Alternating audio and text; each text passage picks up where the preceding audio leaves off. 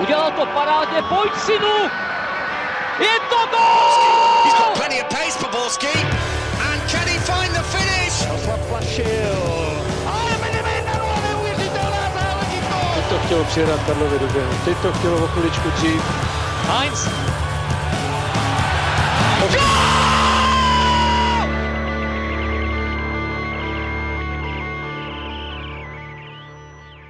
Dobrý den, posloucháte nový díl Fotbal fokus podcastu. Tentokrát se ohlédneme za vystoupením české dvacítky na Euru, okomentujeme losy evropských pohárů pro české týmy a podíváme se taky na některé dosavadní letní přestupy v rámci ligy. A na to všechno a mnohé další je tu Michal Kvasnica z deníku Sport. Ahoj Michale. Hezké léto, hezké skoro prázdniny všem. No a rovněž tu velmi rád vítám kolegu Jana Suchana z Českého rozhlasu. Ahoj Honzo. Díky za pozvání, zdravím všechny, ahoj. Od mikrofonu zdraví a příjemný poslech přeje Ondřej Nováček. Pojďme na to, český tým nepostoupil ze skupiny, čili bude opět chybět i na olympijském turnaji, což je mrzuté, protože proti Izraeli by mu stačila remíza, ale možná právě tam to byl kámen úrazu. Tak mě na úvod, Michale, zajímá, zda to byl od Jana Suchopárka, který tedy, nutno říci, byl i sebekritický, mm, prokaučovaný zápas. No, nechci úplně mlátit prázdnou slámu a opakovat to a tady se vozit po trenérovi, ale i tím, že jsi to teď dořek, tu větu, tím, že on byl sebekritický, tak si to vlastně můžeme úplně v klidu říct a potvrdit, že opravdu nemám to rád, protože na hřišti jsou hráči, ale myslím si, že teď jde velká část toho neúspěchu za trenérem.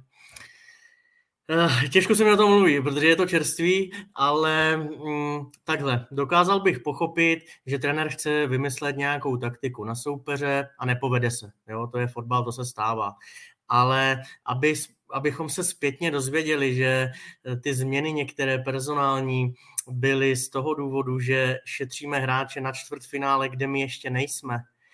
Uf, jo, tak, tak to, to mě jako vůbec hlava nebere, věřím, že se k tomu s Honzou ještě dostaneme. To je, to je, to mi nejvíc jako kalí ten dobrý dojem z těch dvou zápasů prvních. Zase nechci tady chytračit, ale viděl jsem sestavu a říkám si, tyjo, proč je tam Kaloč, proč je tam Fila, Pech, který toho moc neodehrál. Asi jsou kluci rozbití zdravotně, protože jinak by mi to nedávalo smysl. Protože navzdory i té prohře z Anglii, mně se to docela líbilo, byl to aktivní přístup, šance byly, s Německem nám to tam napadalo, tak říkám si, není důvod nic změnit. Nakonec se dozvíme vlastně, že to ani nebyl taktický důvod. Takže ano, nerad to říkám, nemám, já jsem většinou stojím za trenéry, ale tohle jde z velké části opravdu za, za panem Suchopárkem. Je mi sympatické, že to hned na, na té tiskovce pozápasové sám přiznal, protože všichni známe trenéři, kteří eh, ani za boha by jako neřekli, je to moje chyba, nebo ani, ani v nějaké jako kritické chvíli vůbec nepřipustili, že i oni se mohli splést. Takhle, to, takže v tomhle mi přístup Jana Suchopárka sympatický je, ale eh, ten fakt, eh, že vlastně tím jeho rozhodnutím, my jsme de facto přišli o postup do čtvrtfinále. Jako kroutím nad tím hlavou, přemýšlel jsem nad tím i celý večer a je mi z toho jako hrozně smutno, protože to bylo strašně blízko a myslím, že stačily de- detaily, nuance, že se to mohlo zvládnout mnohem lépe, mohli, mohli jsme se tady teď bavit v následujících dnech o další fajn generaci. Já jenom ještě, my jsme se bavili i před, před zápasem s Radkem Šprňárem, který tady chodí s mým kolegou a říkali jsme si, tyjo, tak oni to, nebo Radek říká, oni to zvládnou, pojedeme celou tu euforii Česku ještě v následujícím týdnu, to se nám krásně budou psát noviny.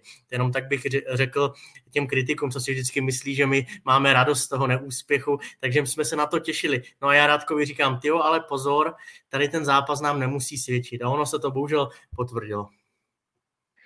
Já vlastně jenom jsem se nad tím zamýšlel, jo, oni říkají před zápasem, ne, prostě nebudeme hrát na remízu a tak dále a tak dále, je to nevyzpytatelný soupeř, ale co prostě trenér Suchopárek tou sestavou tomu týmu řekl. Tohle jsou nazdárci, které přehrajeme i bez Červa, Sejka. Nevím, jestli by na tom křídle prostě místo Pecha mohl hrát Jurásek, který měl taky kartu, nebo jak, jaký bylo to vlastně další uvažování. Ale my tyhle hráče nepotřebujeme. My s Izraelem uhrajeme aspoň tu remízu i bez nich. To je prostě to, ti hráči nejsou hloupí, oni přesně tohle vlastně z toho vycítili. Jako, jak by to jinak vlastně mohli tu message brát, když Sejk, vlastně jedna z hlavních opor, top tři, dejme tomu, prostě vedle Kuše a Vítíka, tak sedí na střídačce a sedí tam.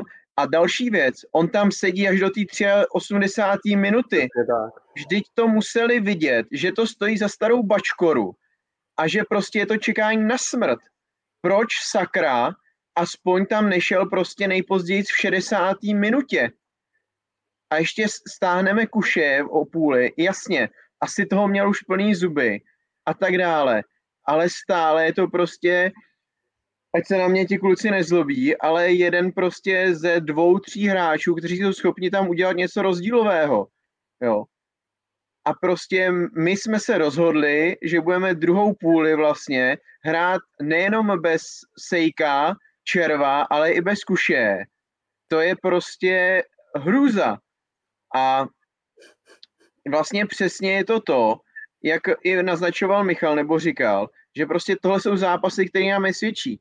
My prostě, jako Češi myšleno, obecně, ať už je to dvacet jedna Ačko, myslím, že i mládežnický další repre, myslím, že i bychom našli spoustu jako klubových uh, příkladů, vys třeba, že jo, Slavia v minulé sezóně konferenční ligy.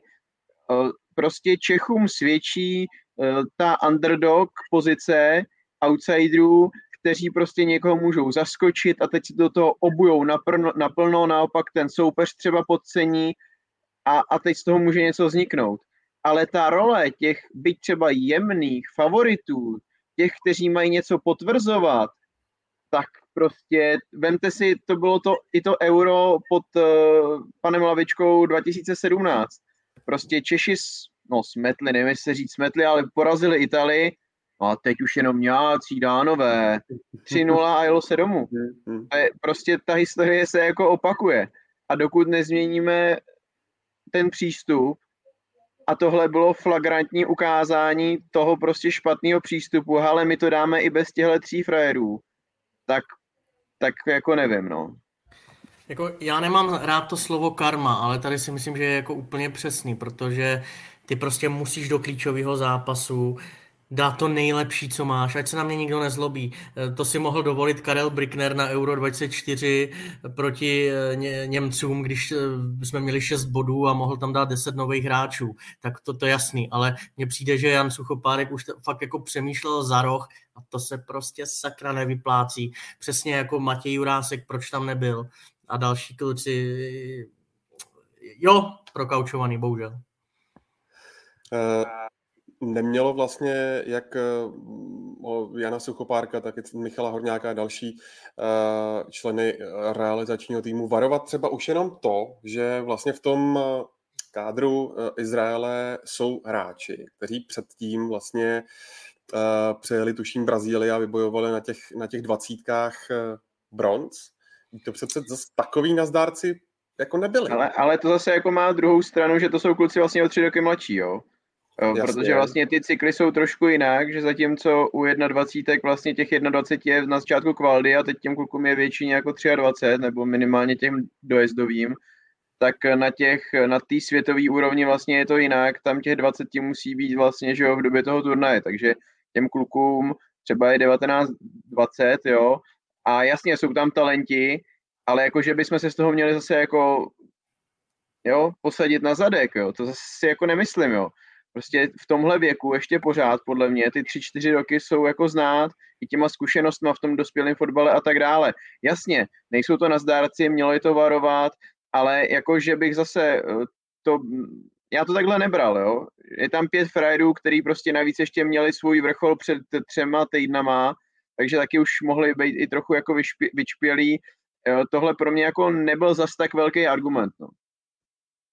Já si tady, kluci, ale nemyslím, že by byl Izrael námi podceňovaný, protože ve všech rozhovorech i ti kluci zmiňovali sílu Izraele, nejenom ty dva, ty dva první soupeře. A já jsem před turnajem seděl dvě hodiny s Vasilem Kušejem, dělal jsem rozhovor a on mě na tuhle myšlenku sám přivedl. Já se přiznám, já jsem myslel jenom na Anglány a na Němce, protože nevěděl jsem ještě víc o Izrael. O, Izrael, o Izraelcích a on mi říká, mají fakt dobrý fotbalisty, bacha na ně.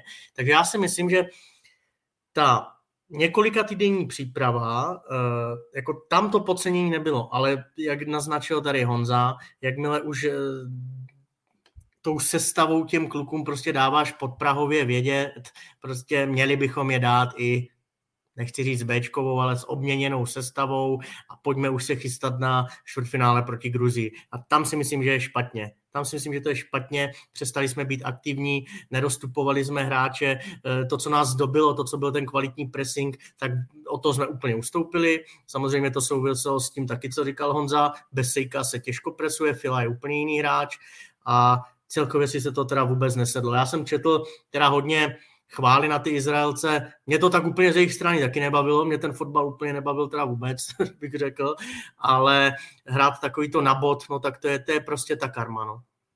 Ani bych se nevymlouval na zranění Vítíka, jo, o tom to vůbec nebylo, byť samozřejmě měl perfektní formu, tak v tom určitě jako problém nebyl, tam jsem to neviděl.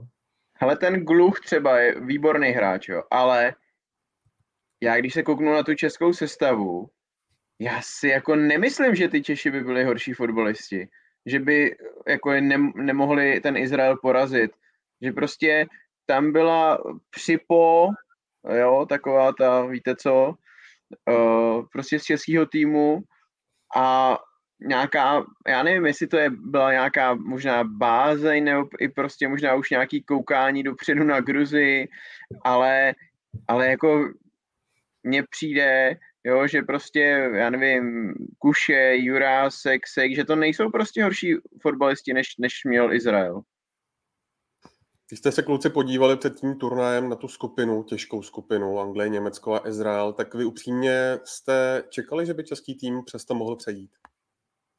Já ne, my jsme i měli videoanketu a já jsem byl skeptik, ale nečekal jsem teda, že porazíme Anglii nebo Němce, jo, ale bohužel mi ten tip vyšel, no, radši bych tady teď mluvil o tom, že jsem špatný tipér, ale měl jsem no, i blbý tušení já, předtím. Já na to narazím, narážím, Michale, kvůli tomu, že to mrzím možná jako o to víc, že to bylo takhle na Jasně, to je, a to je přesně ono, no, ale říkám, měl jsem i blbý tušení před tím včerejškým, před tím včerejškem jako už od rána, protože to je přesně ono, jenom Izrael, jenom bod, všude to slyšíme, všude to čteme a perfektní postřeh měl uh, na Twitteru Jakub Pokorný, nevím, jestli jste si kluci všimli, stoper Sigmy Olomouc, prostě zhrnul to skvěle. Česká mentalita je na, je na jednu stranu krásná, píše. Jsme týmoví, zarputilí, poctiví. Na druhou stranu, s, při, e, s prominutím, vychcaní, usraní, bojácní a když o něco jde, tak raději máme rádi roli outsiderů. Jo? To je, to je, a to je prostě, místo, abys nabral sebevědomí po těch sakradiť, my jsme sehráli super partie s takovými velmocemi, tak my se jdeme e, přizpůsobit tempu a jako horší kvalitě soupeře. To, to, to je taková škoda, přitom já jsem cítil ze všech těch kluků, to, to se povedlo, povedlo se Suchopárkovi Fukalu zařadit, povedlo se, Gabriel měl formu, kdo by to byl řekl jako před, před turnajem, že právě pravý back bude takhle zajímavý, jo? O Kušejovi se nemusíme bavit, Sejk, ale i Karabec na Němce, tak jsem, tak jsem jako doufal, že to teď prodáme a že, ale marný, no.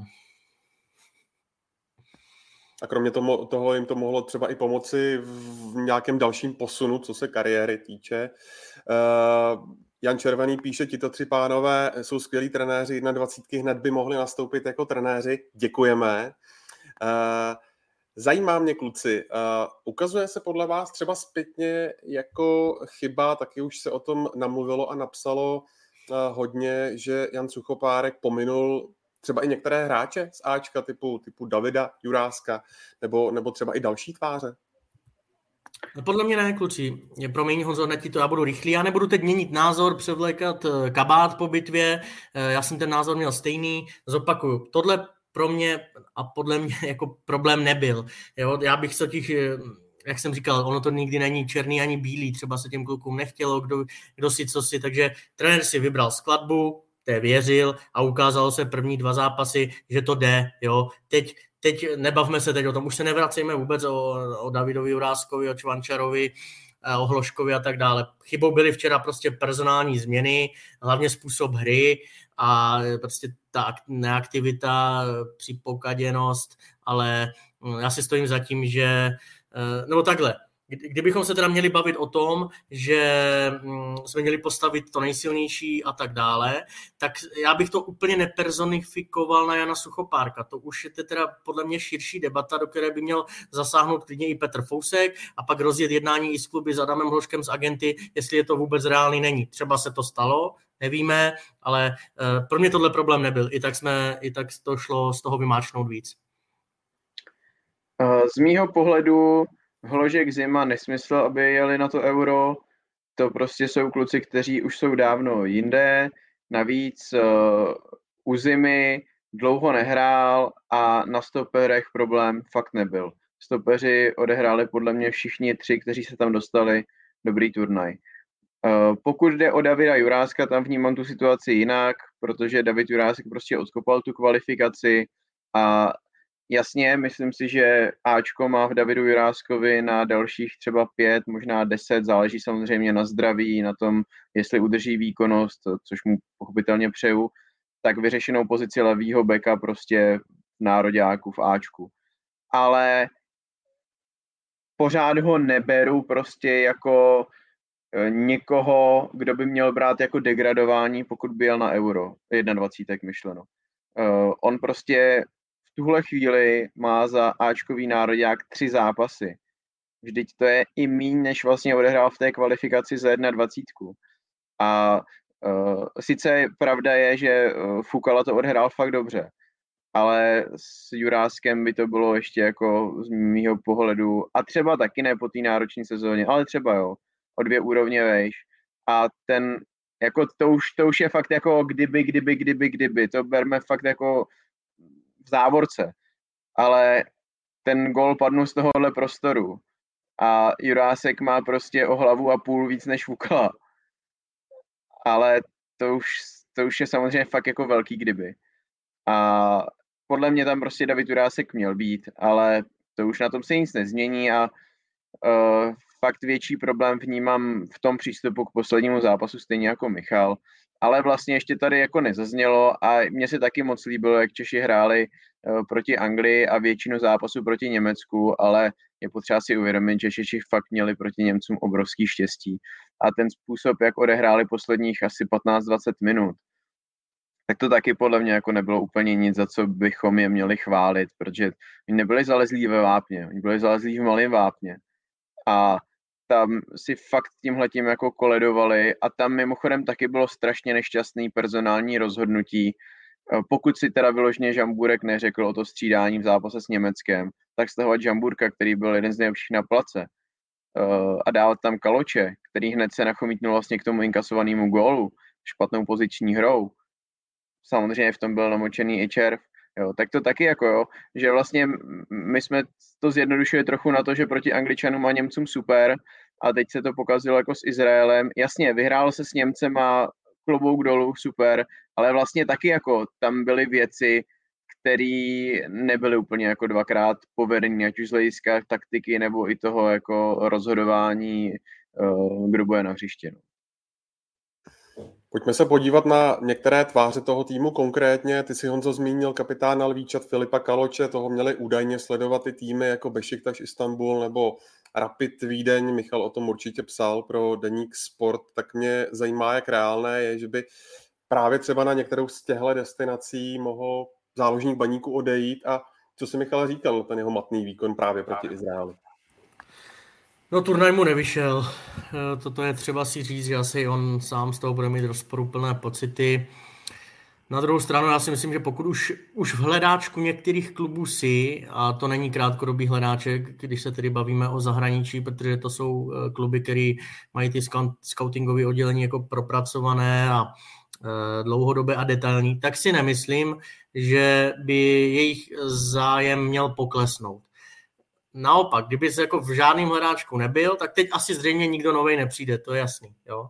Ale myslím si, že takhle, u Rapidu Vídeň to je rok, to je přes rok. Jo? Já, si, já vím, že loni už to bylo na stole, tam s někým Rapid vypadl, pak v posledním předkole, teď abych to nespletl, konferenční ligy, s Vaduzem možná, takže se všechno stoplo, transfery počítali, že budou v základní skupině, vypadly, takže na to dojel i ten Kaloč. Já jsem si to pak ještě v zimě ověřoval v lednu, když jsem byl v Turecku i s Baníkem, i tam se tam totiž byl Rapid Vídeň nedaleko, tak já jsem si opravdu udělal osobní rešerši, jestli je to pravda, a opravdu šéf scoutingového oddělení ho má na listu a měl, takže tam si myslím, že pokud jsou o něm přesvědčení, tak je dva nebo tři zápasy, které se úplně nepovedly, jako nějak nezmění jejich názor. Ale nevěřím tomu, že by najednou prostě přišel někdo nový na základě tohoto výkonu. Jo, asi se za chvilku začneme bavit naopak o klucích, kteří si o to řekli, ale Filip Kaloč, no tak on je to fajn kluk, těžko se mi o tom mluví, mám ho rád, ale ukázalo se, že ten mezinárodní level mu teď prostě nesedl. No tak pojďme na ty kluky. Martin Vítík, první, super, určitě gól proti Německu, ale teď s Izraelem zranění v desáté minutě, tak na Spartě asi úplně moc nevýskají. Honzo, a ty o tom asi něco z vlastní zkušenosti víš. Určitě nevýskají, na, na druhou, jako já nevím, jestli už probleskly někde nějaké informace hodně toho zdravotního stavu. Nezaznamenal jsem. Tak taky jsem popravdě nezaznamenal, tak doufejme, že to je třeba jenom lehce natažený sval. To by měla být, pokud by to tak bylo, otázka pár týdnů, tak teď stejně předpokládám, že aspoň krátké volno po turnaji dostane. Tak přeju mu samozřejmě, ať se rychle uzdraví a ať do toho naskočí co nejrychleji, samozřejmě ne přehnaně rychle, aby jako neriskoval třeba nějaké ještě zhoršení, aby se to opravdu vyléčilo. A Martin Vítík, jo, určitě ukázal, že má obrovský potenciál, nejenom ten herní, ale i takový ten vůdcovský, prostě, že na sebe bere tu zodpovědnost, že i jako vlastně dýchá za ten manšaft, to jsou všechno jako strašně potřebné věci.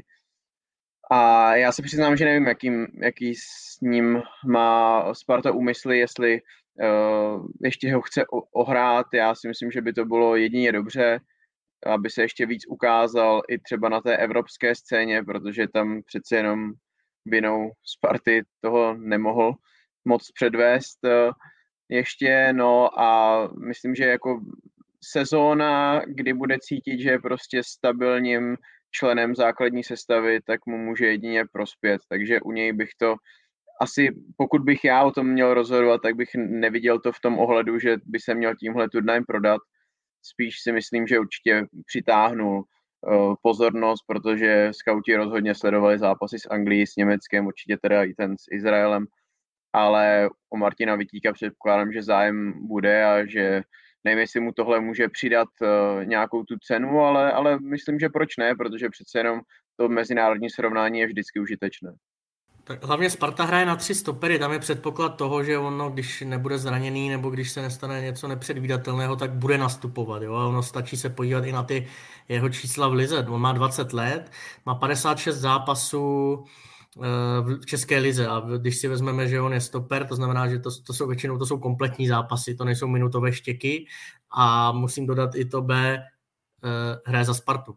padesát šest zápasů za Spartu, to není za Zlín nebo za Teplice, takže to samozřejmě skauty zajímá, když už se dokážeš v tomhle věku e, probojovat do užšího kádru, když, když seš, dejme tomu, v té čtyřce stoperů, kteří rotují na těch třech místech, abych to řekl přesně, když beru i Panáka, Sérencena, Krejčího, tak tohle je super, ale přesně jako Honza to cítím úplně stejně, mu by prospělo, i kdyby, kdyby měl dobrou fazonku, dejme tomu v základní skupině Evropské ligy, tam se ještě ohrál a pak šel. Na druhou stranu, já si dovedu představit, že na něho přiletí už něco i teď a pak je otázkou, jak Daniel Křetínský, potažmo Tomáš Rosický se k tomu zachovají, protože myslím si, že nemají potřebu ani touhu prodávat a že teď se jim povedlo něco, na co by chtěli navázat právě v té Evropě po letech.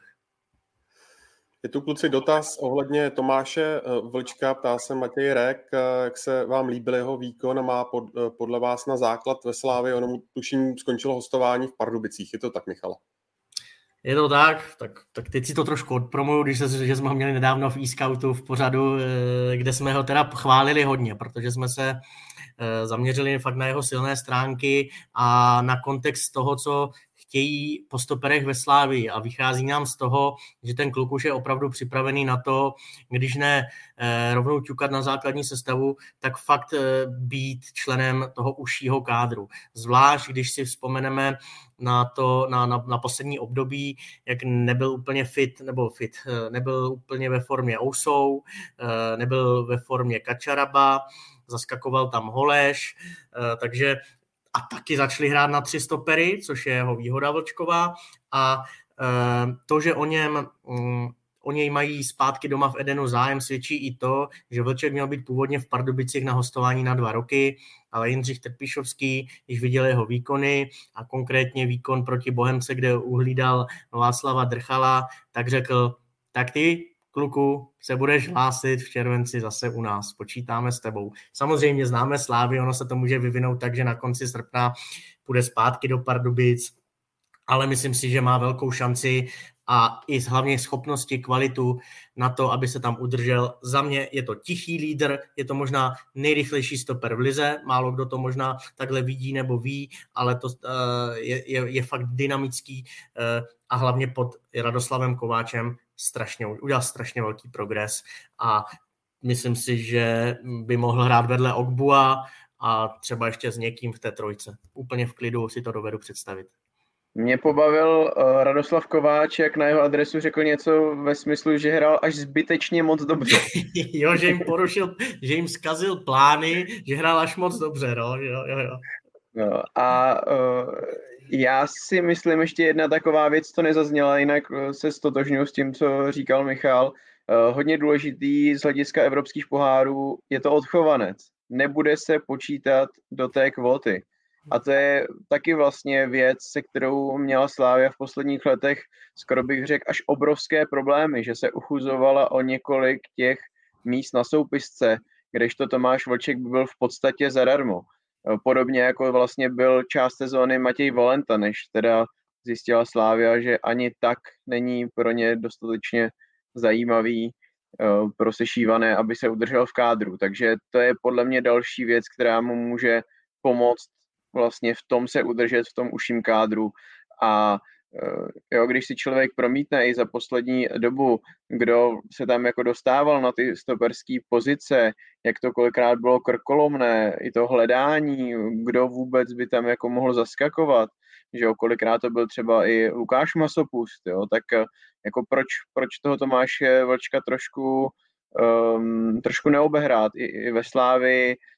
Myslím, že ta šance může přijít, že v přípravě určitě přijde a pak se zkrátka uvidí. No, ono samozřejmě taky hrát v Pardubicích a ve Slavii, to je trochu něco jiného.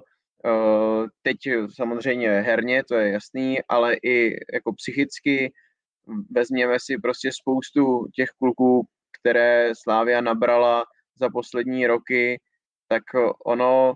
Nechci říct, že se Slavia netrefovala, ale řada z nich se prostě nedokázala prosadit, viz Daniel Fila a další. Ne všichni dostali těch šancí úplně hodně, ale jako myslím, že kdybychom trošku zašátrali v paměti a ani bychom nemuseli moc, takže bychom těch jmen dali dohromady docela dost, kteří prostě ten přechod z různých důvodů prostě neustáli, no. On kdyby byl levák, tak podle mě není co řešit, protože leváka oni hledají, i do té trojky to se hodí se sakramensky, ale i tak si myslím, že ten tým udělá, jak, jak se říká v N H L. Uh, má teda mínus v tom, že podle mě je hrát stopera ve Slavii je nejtěžší disciplína v lize, jako napříč. Tam jsou ty nároky obrovské a mu každý den mimo tým, mimo soustředění v Rakousku, kde oni teď jsou, samozřejmě nepomáhá, protože tam se řeší už video, řeší se tam taktická stránka, kromě té kondiční a ty niance, ty detaily prostě s trenéry potom na tabletech a ukazovat si správný postavení eh, při zakládání útoku, při, při bránění, jak vytlačovat a tak dále. Fakt je tam toho moc. Takže z tohoto pohledu mu to samozřejmě hm, jako nepomáhá, ale... Věřím, že, že to udělá. I vlastně myslím si, že i oni prodají, když se ještě dám kontext tohoto eura, Maxim Talověrov, sice Ukrajinec, ale taky si svými výkony řekl o přestup, takže bude tam o jednoho stopera míň, byť si myslím, že s ním v Ačku úplně nepočítali, ale jo, já Vlčkovi věřím, uzavřu to, uzavřu to tak. A ještě jedna věc, Hraje proto i fakt, že Holeš by konečně mohl hrát v záloze a já si myslím, že to je jeden z důvodů, proč se Slávii jako nepodařilo uh, získat titul, že Holeš jí chyběl v záloze. Tam, kde on byl dřív silný, kde plnil prostor, musel zaskakovat na stoperu, taky to zvládl, ale v záloze, v tom srdci uh, je nejplatnější. Dneska tu padají dobré dotazy. Jiří Finn se ptá, zda tam je, kluci, podle vás adept na okamžité zařazení do Ačka reprezentace.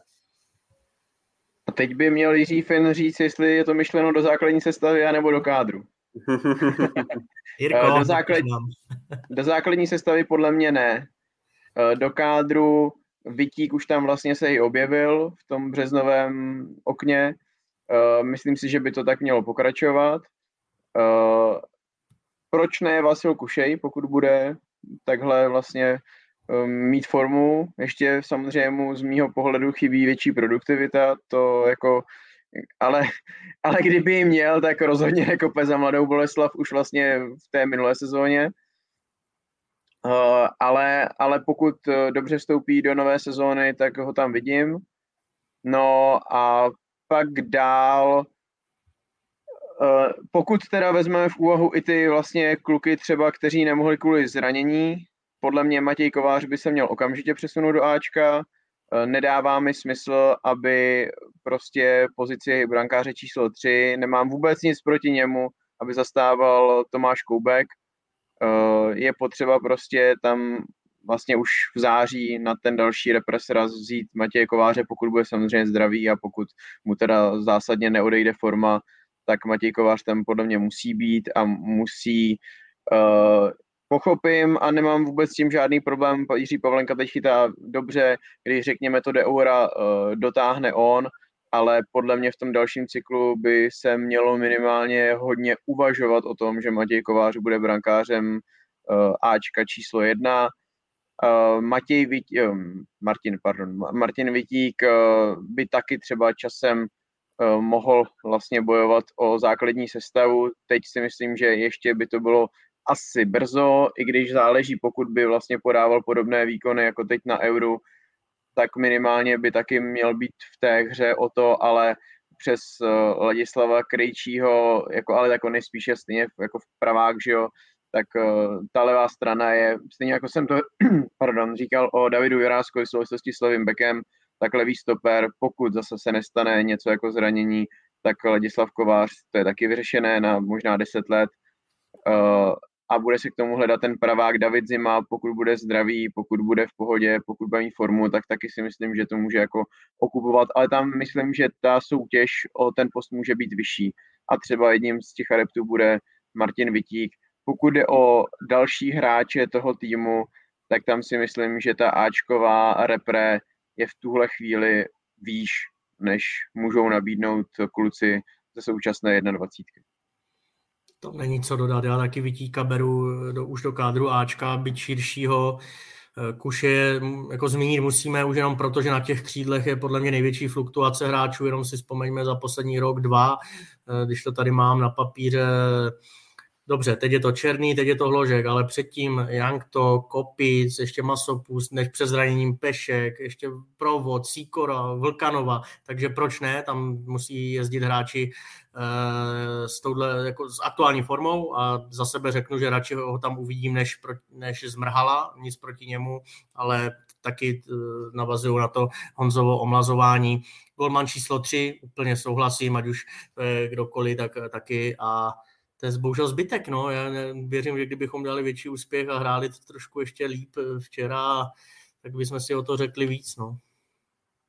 Když tady padla ta golmanská otázka, tak jenom připomeňme, že vlastně původně jedničkou měl být Matěj Kovář, ale kvůli zranění nejel to samé Antonín Kinský, který teď patrně bude novou jedničkou Pardubic, takže nakonec to vzal Vítěslav Jaroš, který toho příliš neodchytal, ale myslím, že se v Gruzii prezentoval více než dobře, ne kluci? Jo, my jsme měli vždycky dobré golmany, ale na turnaji to potřebuješ dvojnásob a e, bylo, bylo kolem toho spoustu pochyb. Já se přiznám, že jsem ho viděl jenom teď nějak naposledy, kde to měli ten sraz ještě před tím eurem, nebo na, na, na podzim, kde to bylo někde v Portugalsku, a tam teda chytal famózně, jo. Tam si on o to řekl, tam si myslím, že udělal ten hlavní krok proto, že kdyby náhodou jednou někdy nebyl Kovář, tak on je číslo dva. Hodně lidí tam tlačilo Aduškinského, který teda pak potom nemohl jet, nebo Markoviče, protože měl uh, sluš, slušný konec sezóny, když byl Nica zraněný. Ale ten Jaroš si o to řekl a jak říkáš, Ondro, tam jako není co dodat, zvládl to, perfektně se na to připravil hlavě, on je prý mentálně silný, takže jen dobře, ale já jsem o golmany fakt jako strach neměl, to jsme měli víceméně vždycky fajn, i ve fotbale, i v hokeji. Uh, on je fantastický na čáře, což ukázal uh, proti Německu. Tady byl dotaz, nevím, jestli ho, Ondro, najdeš, vlastně na ten, nebo dotaz nebo názor, vlastně na ten včerejší gól, jestli si proto neměl jít, že to bylo v malém vápně. No, uh, podle mě ten centr byl fakt dobrý. Ten centr byl až skvělej, vlastně bych řekl. No, kdyby tam byl někdo, podle mě trošku jiného naturelu, brankářskýho, takový ten bourač, co si chodí pro centry pomalu až na velký vápno, tak by tam asi šel, ale jako to si člověk musí i věřit, protože ve chvíli, kdy si pro ten balón golman jde, tak ho musí mít, když ne, tak je za hlupáka. A prostě na to rozhodnutí má brankář fakt jako strašně málo času. To jsou setiny, sekundy, kdy prostě on se musí rozhodnout, jdu, nejdu. Já bych mu to nevyčítal. Musíme zmínit samozřejmě Vasila Kušeje, proti Anglii asi nejlepší výkon z týmu. A zajímá mě, Michale, taky jste ho vlastně měli v e-scoutu, tak mm, Boleslav ho vlastně přivedla z Prostějova. Očekává se, že by asi na něm mohla vydělat nějaké slušné peníze. No, přivedla ho já zhruba, nevím, tři až čtyři miliony korun a chtěla by zhruba desetinásobek, nebo chtěla to před turnajem, tak možná uh, to vypadá hezky. Na druhou stranu, takhle, když ho ne, myslím si, že lepší nabídka jako už těžko přijde než teď. Um, co vím, motá se tam kolem toho, kolem něj dost, dost klubů, ať už S K... Učím něco o Nizozemsku, je to tak?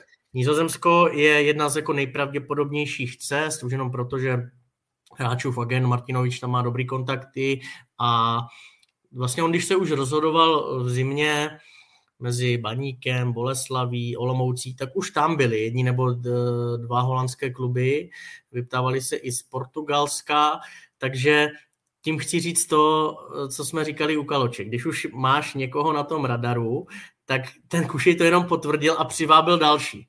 Na druhou stranu, nemyslím si, že je to zatím hráč pro Bundesligu. Chybí mi, nebo chybí, doporučil bych mu nějaký mezistupeň. A ať už by to byl teda Benelux, započít, započítám tam i Belgii třeba, nebo Dánskou ligu, taky jsem se bavil s agentem Martinovičem, že taky tam jsou nějaký kontakty, a nebo ta S K, tak to mně přijde rozumný, než ho strčit rovnou do velké ligy. On teda v Německu už byl, jak dobře víme, vyrůstal v Dynamu Drážďany, takže samozřejmě Bundesliga je jeho snem. Ale aby to mělo jako nějakou hlavu a patu, tak můj názor je, že by měl ještě do většího klubu, pomalu, a ať už ve Slávii, ať už ve Spartě, ať už, já nevím, plácnu Heerenveen, nebo něco takového, ukázat ještě, ještě větší kvalitu, ťukat na dveře toho reprezentačního Ačka, třeba si tam připsat nějaký starty, tak jak se to povedlo Mojmíru, chytilo vypr- a tak dále. No a potom, potom jít do velké soutěže. Já ho vidím, teď je mu dvacet tři, tak v těch dvacet pět to klidně, ještě teď dva roky může někde být jinde a v dvacet pět může jít jako hotový hráč do té top pět soutěže. Takový je můj názor. Vy třeba Váša Černý, který taky, že jo, ukázal obrovskou kvalitu v Holandsku a teď taky Taky mu není už dvacet tři, že jo. A ještě si zahraje skvělou soutěž a kdo ví, třeba ani Wolfsburg nemusí být konečná. Teď mě úplně napadlo, úplně odbočím, jenom takové intermezzo, ale zajímá mě, co říkáte na ten přestup po té skvělé sezóně Dominika Janoška, který, který vlastně podepsal v druholigové nizozemské Bredě, je tam i nějaká obce z Pardubic. Já mu to přeju a já to chápu. Někdo řekne jenom druhá liga. Uf, jeli jste ten stadion, víme, kolik tam chodí patnáct až osmnáct tisíc lidí.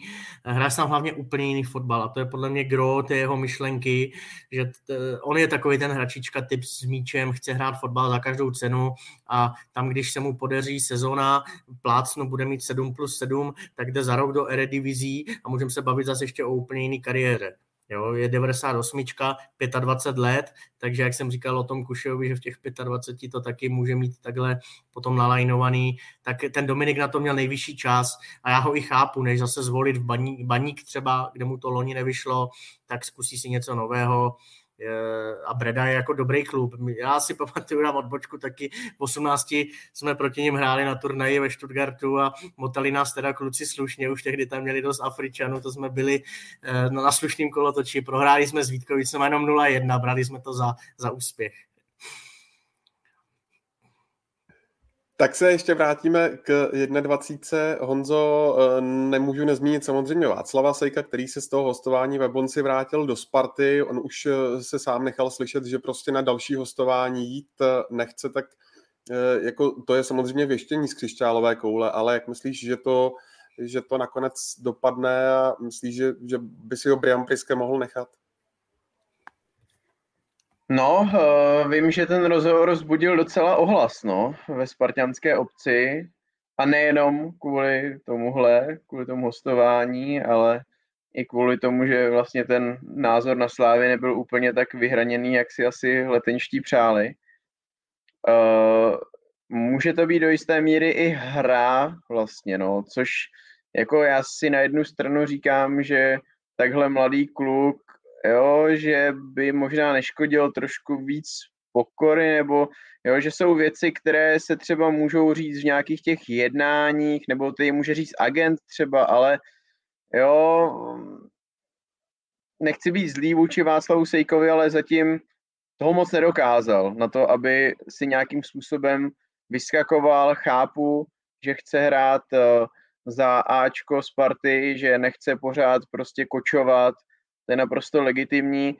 Uh, jestli mu tohle může pomoct, jako to nevím.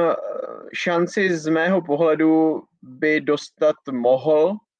Je to rychlý typ hráče, který umí presovat. Vlastně taková, možná bychom to mohli vidět jako alternativa za Kuchtu, proč ne?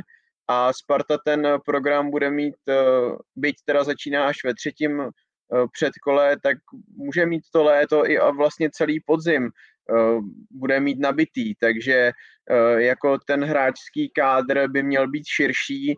Ona na to Sparta, nemůžeme říct, že dojela, ale měla s tím problémy vlastně na jaře taky, když Čvančara najednou nebyl k dispozici, zvláště si teď Čvančara odejde, tak nejsem si úplně jistý, jestli by mohl hrát Sejk z křídla. To nevím. Mohl, ukázal to, ukázal to v těch prvních zápasech, kdy se tam to, točili s Kušem, hmm. takovou jako falešně zleva, to, to, to jako bych neviděl jako problém. Já vidím problém v tom, že Sejk je teda extra materiál, když si naznačoval ten charakter a mít tam ještě Kuchtu, Čvančaru, aby tam nebylo třenička až moc, jo. A... Ale tak to jsme se báli už i s Kuchtou a Čvančarou a jak to no, dopadlo. Máš pravdu, to máš pravdu. Na druhou stranu, jako ten rozhovor byl fakt jako zajímavý. Zmiňoval Belgii, Nizozemsko, takže stejný destinace, jako jsme se tady teď bavili u Kuše, zmiňoval Polsko. Nevím, jak to vyřešit upřímně, jestli je Čvančara, jestli bude zdravý, jestli odejde, neodejde, myslím, že to na tom bude dost záležet, ale jsou i případy, když to řeknu hodně taktně, kdy ti vyřeší jeden odchod, zajímavý slušný odchod, jako víc, víc problémů naraz, jako jo, než, nemyslím to špatně, že by byl extra problémový, že by dělal diplomat, ale. Borčus, ale někdy nevíš, jako, a teď co řešíš, pošlo ho znovu do Jablonce, to už je pro něj málo a on zas už myslí někam, jako na, na, nahoru, na, na západ Evropy, jo, tak, tak to prodám, mám tam nějaký procenta, mám klid, jako, i, ta, i, tak, i to se děje. Ještě se Voj, Vojtěch Houdek ptá na výkon Pavla Šulce, který taky vlastně skončil hostování ve Bonci a vrátil se do Plzně a včera vlastně proti Izraeli tak střídal o půli s Kristofem Daňkem. Tak Neukázal třeba, že, že tam taky mohl být uh, proti Izraeli od, uh, od první minuty? Mně by tam dával víc smysl než třeba Pech, než ne, i ten Kaloč, který jehož forma nebyla, i než ten Fila, je to běhavý hráč, mohli jsme, nemuseli jsme měnit způsob hry, mohli jsme hrát aktivně, eh, pressingově, ale u Šulce mě mrzí, že že nebylo to rozestavení pro něj navázáno na to, co hrál v Jablonci, když to řeknu hodně blbě. Tam hrál tři pět dva, tři čtyři tři a hrál na té pravé straně wingbacka. A já jsem si to, když jsem to slyšel poprvé loni před, skoro už před rokem, že David Horiš ho tam zkouší, říkám, co to je za bláznovinu, já ho mám zafixovanýho jako toho kluka, který běhá všude uprostřed, velký akční rádius, střední záložník. No a on tam hrál fantasticky, já jsem ho viděl za Jablonec pak několikrát, zvyknul si na to fakt, fakt dobře a říkal jsem si, to může být jako zajímavá zbraň, ale to by musela hrát dvacet jedna na, na, tři, na tři stopery a k tomu, k tomu trenér nesáhnul. Určitě ale zajímavý, já bych třeba být okolními kluby a zjistit, že o něj Viktorka Plzeň nemá, nemá zájem, tak okamžitě po něm jdu, protože to, podle mě je to hráč, který jednou může hrát jako velký fotbal. Kluci, uh... když to vezmeme kolem a kolem, tak mě, Honzo, zajímá, jak třeba teď, samozřejmě každý generál a tak dále, známe to, křídlené věty, ale jak hodnotíš to, že vlastně s Janem Suchopárkem na fotbalové asociaci tu smlouvu prodloužili o další kvalifikační cyklus ještě před tímhletím eurem, sice tam byla nějaká automatická opce v případě postupu na tohle euro, ale Uh, ukazuje se to jako prozřetelný tah? No tak jestliže ta opce byla automatická, tak se s tím asi nedalo, nedalo nic dělat. Každopádně si myslím, a bylo by špatně, kdyby ne, že musí nastat debata na fotbalové asociaci. Nevím, jestli teda ve sportovní radě, jestli ještě funguje a jako teď mi přijde, že to jako hodně usnulo, že to byl takový skoro jednorázový králík, který se vytáhl z klobouku a pak, že to zase jako uh, usnulo, ale třeba jenom zkrátka se o tom veřejně nereferuje, ale prostě musí se lidé, kteří mají uh, na fačru, na starosti obecně reprezentaci, rozvoj fotbalu a tak dále, se musí seriózně zabývat tím na základě nějaké analýzy, co Jan Suchopárek České dvacet jedna přináší a mnohem podstatnější, co jí ještě přinést může. A jestli zkrátka nejsou lepší varianty, protože vždycky není to jenom o A, ale o B, kdo by měl být tím dalším, Uh, a doufejme, že z toho nebude podobná fraška, jako se děje teď v hokeji. Já mám, já mám obecně ohledně těch uh, trenérs, nebo reprezentačních uh, pozic trenérů jako takovou mlhu, jo? Protože ty se, Ondro, položil tu otázku prodloužení smlouvy před turnajem. Takhle to bylo i s Jaroslavem Šilhavým, když splnil vlastně uh, v tom minulém cyklu účast na Euro, myslím. A jako to je na širokou diskuzi. Splníš úkol, OK, beru. Na druhou stranu, jak říká Honza, jako jo, je to jenom o tom úkolu, je to jenom o výsledcích u repre. Ano, z drtivé větší ano, je to, je, to, je to velký fotbal, je to velký turnaj, je, kde už fakt záleží na výsledcích. Na druhou stranu já si dovedu představit, že jako to, ten včerejší zápas jako ve výkonném výboru jako zamává jako pozici Jana Suchopárka. Nechci to jako přivolávat a nějak tady dělat kauzy nebo něco, ale To je, to, to, obávám se za něj, jestli, mně je to jakoby jedno, ale z jeho pozice, jestli on si nepodřezal větev, protože to je jako, ještě to přiznat takhle, to je mi sympatický, ale dáváš tím najevo fakt, že, že jsi to jako nedal a e, každá smlouva je jako vypověditelná. Nechci, nechci zase tady na něco narážet, ale je to o analýze, jak říkal Honza. Posouvá je někam, neposouvá, líbil se někomu ten fotbal, první dva zápasy OK, ale nebylo to jenom, jenom tak krásný, Honza správně na, na, nastínil, byl to, byl to dost jako jednoduchý způsob hry, když to hodně zjednoduším, vše na Kuše, vše na Sejka, utečte jim a e, něco tam vytvořte a musí nám zachytat golman, musí mít Vítík perfektní formu a nějak to ukopem, na, dru- na druhou stranu ten přístup byl aktivní, tak to mě jako bavilo, protože si vybavuju uh, uáčkové reprezentace zápasy proti Španělsku, jestli se nemýlím ve Španělsku, taky jsme na ně na, na, nasadili vysoký pressing, Václav Černý, taky to bylo koukatelné, prohráli jsme, ale bylo to zajímavé a já bych chtěl, aby ti kluci byli posouváni a tohle, jasně, dvacet jedna říká se, to už je dospělý fotbal, na druhou stranu je to takový mezistupeň a tam si myslím, že by měl být ještě kladen důraz na to, na jejich posun, na posun těch kluků, byť ti trenéři samozřejmě na těch srazech nemají tolik času, tak když to řeknu, když to ještě otočím, tak kdybychom hráli ještě atraktivněji, porazili Izrael, tak já si dovedu představit, že půlka těch kluků je na prodej. O koho teď bude zájem? Odno o ty dva, tři, o který jsme se teď bavili a zbytek vlastně nemáme zájem my je posouvat ani do Ačka, natož na transfer. To taky o něčem jako svědčí. Jo? Takže všechno si vyhodnotit, jestli, jestli je to OK, no, protože ten ročník nebyl špatný a jsou tam i teda dva tisíce tři, dvojky, takže ti kluci budou i v tom dalším cyklu, což je výhoda. Ale je tam ta pachuť z toho Izraela, já z toho nemůžu zbavit. Ještě dvě věci na závěr tohoto bloku. Jak si kluci vysvětlujete, že na takovémhle turnaji, jako je malé euro, chybí video rozhodčí? Honzo. Skandál. To jako se nedá říct jinak. Prostě absolutně tomu nerozumím. Je to druhý největší turnaj, který UEFA pořádá. Neumím to pochopit a jako, ať už to budou vysvětlovat, jak chtějí, tak já to nevím. To se musí jenom podepsat. Já vím, jaký UEFA má uh, striktní požadavky a jak, jak se... Jak se... jak se zaobírá jako fakt dobrou, ale organizací všech zápasů, ať už jde o evropský poháry, ať už jde o eura a tak dále, i co se týče novinářů, všechno tip top a pak to shodí tímhle, tak proto není omluva, jako já to nechápu, degraduješ to prostě. Totálně, no. Pokud jste měli možnost vidět třeba nejenom české zápasy, tak mě zajímá, jaký manšaft vám zatím nejvíce šmakuje a co říkáte na ty více než čtyřicetitisícové návštěvy na, na zápasy domácí Gruzie, která se pro mnohé asi hodně překvapivě prodrala až do čtvrtfinále. Já toho upřímně moc neviděl, protože si dávám detox po sezóně a byl jsem spíš s děckama na, na, na dětských hřištích a viděl na jsem jenom ty, jenom ty Čechy. Ale k té návštěvnosti, ty, ty zmínil to pozitivní, ale já tam viděl i spoustu prázdných stadionů, což mě mrzelo a vzpomněl jsem si na to, když byly turnaje, ať už u nás v Olomouci v Praze, vyprodáno, super atmosféra, Švédi, pamatuju si, jak tady obsadili Hanou.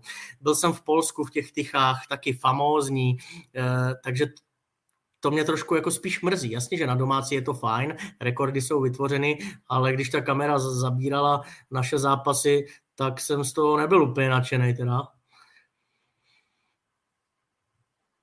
Souhlas, no, jako vlastně, když to trošku ještě zobecním, tak dlouhodobě vlastně přístup UEFA k některým těm, ať už šampionátům, anebo finálovým zápasům je napováženou.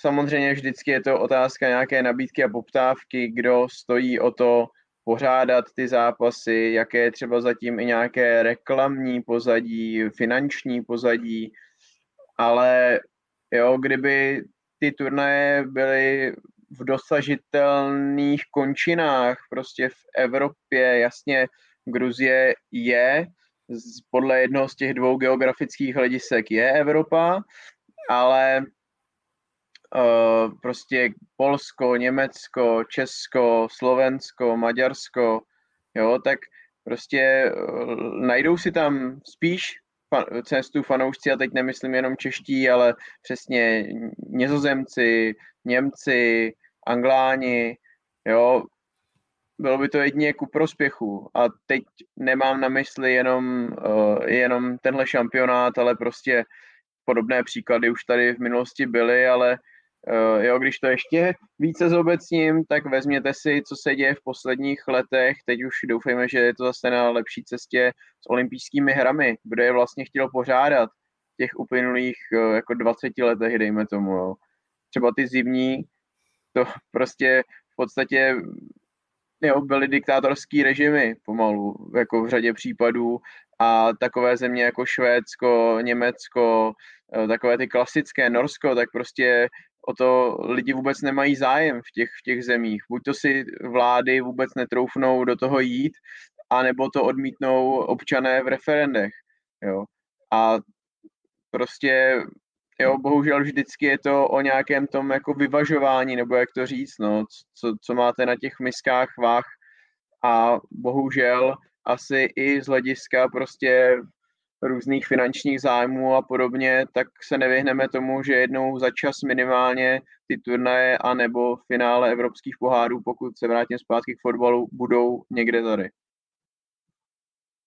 Já jsem jenom teda, Ondro, vzpomněl, když se ptal, co se mně líbilo, tak viděl jsem teda, třeba v úterý jsem viděl večer Španělsko-Ukrajina zápas a tam mě třeba Ukrajinci jako bavili moc, jo, a to si já dovedu představit, že i my, Češi, můžeme jít do zápasu s velkým favoritem s cílem ho přehrát. Oni fakt si to šli se Španěli jako rozdat na férovku, byť už samozřejmě u nich o nic nešlo, postup měli jistý, tak jsem si říkal, jako tyjo, dobrý, klobouk dolů, že žádnej blok a čekat na breaky, ale fakt si to šli rozdat kombinačně, dva dva, dobrý fotbal, tak to jenom takový poznatek. No tak jo, já jenom připomenu, že ten závěr turnaje samozřejmě můžete dále sledovat v přímých přenosech na ČT Sport anebo ČT Sport Plus, čtvrtfinále teď v sobotu i v neděli, semifinále se hraje tuším ve středu a pak finále příští sobotu.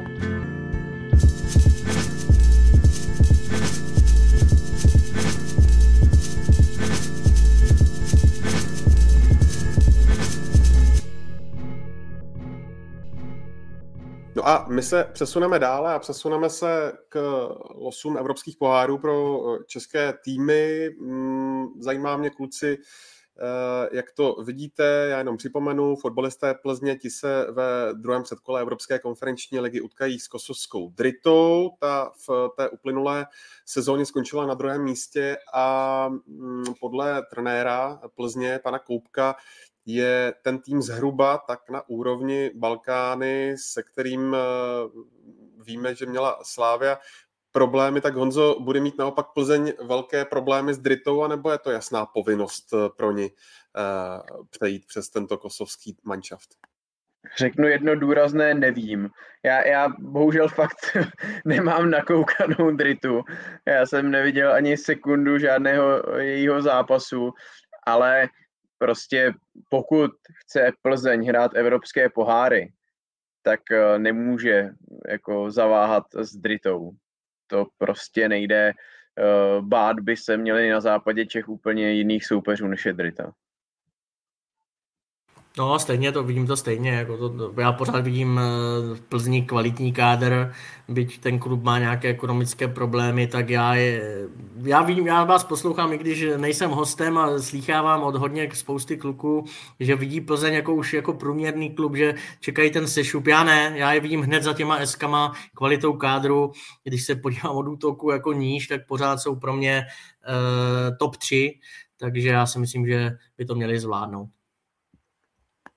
Bohemka, ta se vrací do poháru po třiceti šesti letech a čeká je asi nejsilnější možný soupeř, kterého mohla dostat, norské Bodø/Glimt. Tak, Michale, ještě vlastně musíme říct, že, že Norové byli, byli v té minulé sezóně v Evropské lize, skončili třetí za Arsenálem a P S V Eindhoven, tak myslíte, že kouč Veselý by mohl třeba najít nějaký, nějaký recept, že by se zrodilo uh, překvápko?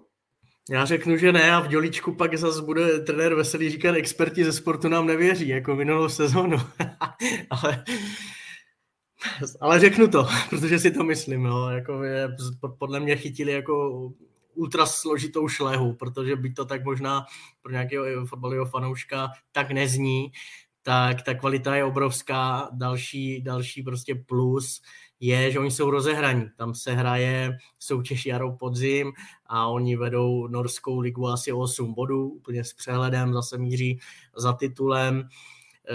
Navíc mám pořád v paměti rok nebo dva starý příběh, kdy do Bodø/Glimt odešel, jestli si pamatujete kluci, mladý útočník z Opavy Tomáš Rataj. Vyhlédli si ho na eh, během roku, kdy naskakoval pod Radoslavem Kováčem do ligy, tak si ho vyhlédli, byli ho sledovat i v Opavě a na základě toho eh, si ho přivedli na roční hostování z obcí. A ten Tomáš tam vydržel dva nebo tři měsíce a v srpnu nebo v září už byl zpátky v Opavě. Ono teda nepoho, nepomohla mu, tehdy myslím se ještě řešil covid, bylo to tam nějaký složitější, musel být v karanténě, takže se čekalo, než se zapojí s Ačkem a tak dále. Ale co jsem to potom teda psal znovu, proč se vracel a tak, tak jako ta kvalita je obrovská. Jestli si někdo myslí, že Norové jsou jenom jako vikingové a loví ryby a hrajou fotbal na umělkách, protože neumí přírodní trávník zušlechťovat, tak to není pravda. Jak tady píše Ondražák, šest jedna dostalo á es Řím. Jako jo, já vím, že to je minulost, ale systematická práce toho klubu i s talenty, i s mládežícovým super zázemí, takže myslím si, že to bude mít Bohemka těžké, i protože jsou rozehraní. Bohemka zase skládá trošku novej mančaft, bez Drchala, byť ty posily některé jsou dobrý, to si myslím, že zkušení hráči, ať už Robert Rubí, Michal Reichl do brány, tak jako těžký, podle mě jako třeba dvacet procent na úspěch jim dávám. Ale mně se teda líbí to, co říkal trenér Veselý, jak to porovnával, že vlastně koeficient má Bodø buď to podobný nebo nižší než Plzeň a tu, že taky vlastně dokonce několikrát v sezóně Klokani porazili, takže taky samozřejmě, a bylo by nesmysl říkat cokoliv jiného, favorizují Nory. Ale jo, mně se prostě líbí to, že si nedělá alibi, protože on by v klidu mohl říct, jsou to favoriti, podívejte se na jejich výsledky v evropských pohárech v posledních třech nebo pěti letech. Ale ne prostě, jo, proto podle mě je, i, nebo nejenom proto, ale i proto je Jaroslav Veselý pro mě jedním z nejzajímavějších současných trenérů, že prostě on se toho nebojí. Jasně, taky dostali prostě docela dost gólů v sezóně od Sparty nebo od Slávie, ale není tam prostě ten jako připodělaný přístup. A jako jo, třeba dostanou ranec gólu, ale nemyslím si, že by šli hrát uh, Klokani nějaký prostě nějakého zanděura a že by z toho byly nějaký vyukaní. Samozřejmě se může u řady těch hráčů projevit to, že na tomhle levelu nikdy nehráli, že prostě nemají zkušenosti z evropských pohárů, někteří ano, ale jejich, jejich pár.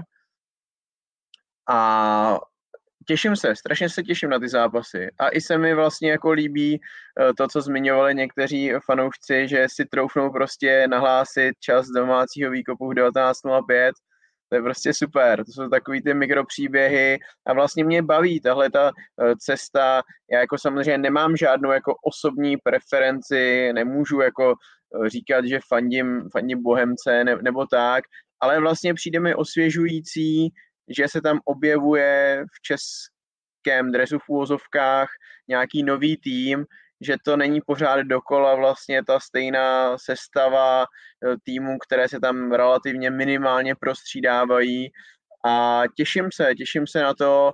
Samozřejmě jsem zvědavý, kolik přijde za ty neúplně malé cifry fanoušků na Letnou.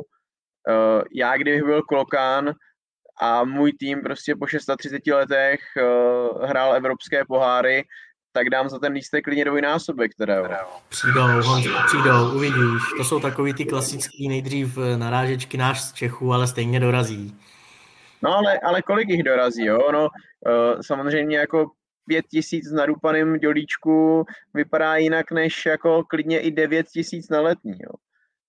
Uh, strašně bych přál Bohemce, aby ta Letná byla, nevím jestli úplně plná, nebo přál bych jí to, to nevím jestli se stane, ale kdyby se tam prostě sešlo patnáct tisíc lidí, tak věřím, že to bude prostě zážitek, jako jak pro ty fanoušky, tak pro ty hráče, bude to výborná reklama pro český fotbal a opravdu se těším, těším na ten zápas, až se na něj podívám. Martin Postupa tady psal, nechápu Drchala, že odejde z Bohemky, kde si může zahrát poháry. Ty si, Michale, zmínil golmana z Hradce Reichla, který přišel.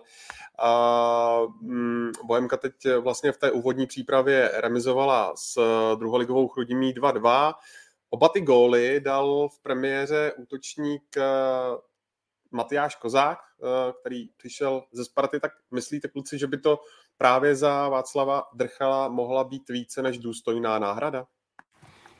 Bude to chtít čas, protože Drchala je samozřejmě zkušenější, obouchanější a byť Kozák už má v lize něco odehráno, tak trpělivost je na místě. Na druhou stranu mě to příjemně, nechci říct překvapilo, je to pro mě příjemná zpráva, protože typologicky, typově, oni jsou si jako fakt podobní. Jsou si podobní, taky takový důrazný, rychlý hráč, takže, takže to, tomu se nedivím, že si, že si Jaroslav Veselý vybral právě jeho. S Matyášem Kozákem já mám takovou zkušenost, když byl chvilku Luboš Kozel trenérem Baníku dva tisíce dvacet, zima v lednu, tak na Maltě jsem s ním seděl na kafi nějakým rozhovoru, možná neofiko, a tak jsme se bavili o hráčích, on říkal, toho bych chtěl za každou cenu. Ten Matyáš Kozák byl tehdy snad v dorostu, nebo vycházel v dorost Sparty a on ho měl samozřejmě nakoukaného tím, že byl Luboš Kozel trenérem mládežnických nároďáků. A od té chvíle já jsem se jako na něho zaměřil, tak samozřejmě potom si ho vzal do Liberce, tam to možná neklaplo tak, jak mělo, protože jinak by se asi jeho nezbavoval. Na druhou stranu v tom klukovi něco je, jo, a svědčí, ještě to, ještě to značí jednu věc, a sice, že Sparta prostě umí vychovat útočníky. Je to i tím, že oni často v mládeži hrajou systémem čtyři čtyři dva, takže vlastně na hrotu mají double minutáž než oproti konkurenci, strádají pak třeba střední záložníci a tak dále, ale ať už před chvilkou jsme se bavili o Sejkovi, jo, zmínil Zdrchala, Půlkraba, když se ještě trošku zašmátrám, Schánělec a tak dále, takže na Letné ti útočníci pořád jsou, dobrá práce a já přeju, přeju Kozákovi, ať, ať ho Jaroslav Veselý oživí, nastartuje tak, jak oživil jiné, protože on na rozdíl od těch jiných posil, zmiňovali jsme Reichla, Hrubého, Hipše, jestli si ještě vzpomenu možná na něco, tak to jsou hotoví kluci, to jsou třicátníci, prostě do základu na okamžitý, na okamžitý uh, úspěch, nebo okamžitý efekt, tak efekt. Ale Kozák by mohl být pro Bohemku do budoucna zajímavým materiálem. Pokud se stane jejich hráčem a tak dále, no, protože víme, jak to dopadlo s Drchalem, asi málo kdo čekal, že po takové sezóně skončí v Jablonci. No a ještě Slavia, ta jakožto vítěz domácího poháru se ve třetím předkole Evropské ligy střetne s poraženým týmem z druhého předkola ligy mistrů mezi Dniprem a Panathinaikosem Athény. A pokud, pokud vyhraje Slavia, tak bude mít jistou konferenční ligu. Sparta, ta se dozví jméno prvního svého soupeře dvacátého čtvrtého července. Hmm, Honzo, jaký soupeř by pro Slávy byl podle tebe schůdnější, když víme, že s Panathinaikosem už hrála?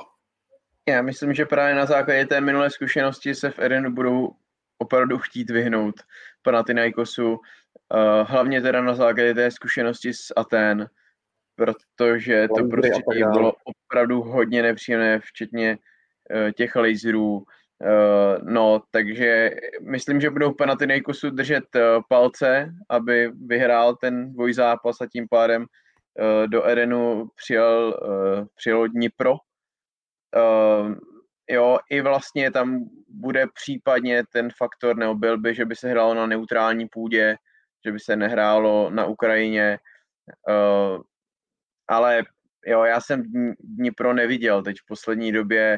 Uh, Panathinaikos jsem taky vlastně jako víc viděl před tím rokem, ale odhaduju, že by byli v Edenu určitě radši, kdyby to bylo Dnipro.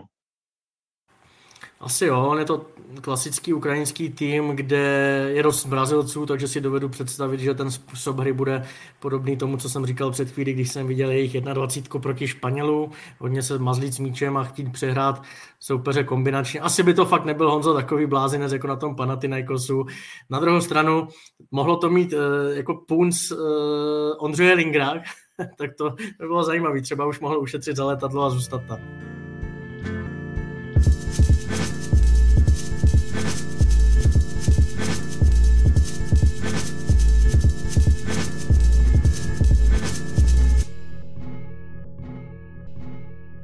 Pojďme ještě v rychlosti na třetí část přestupy, dění v lize. Zajímá mě na úvod, Honzo, zda tam je v rámci české nejvyšší soutěže nějaké jméno, jehož přesun tě dosud zaujal nejvíc a od něhož si uh, taky nejvíc slibuješ? No, to je otázkou, jestli to je to stejné jméno nebo ne, uh, na obě části toho dotazu.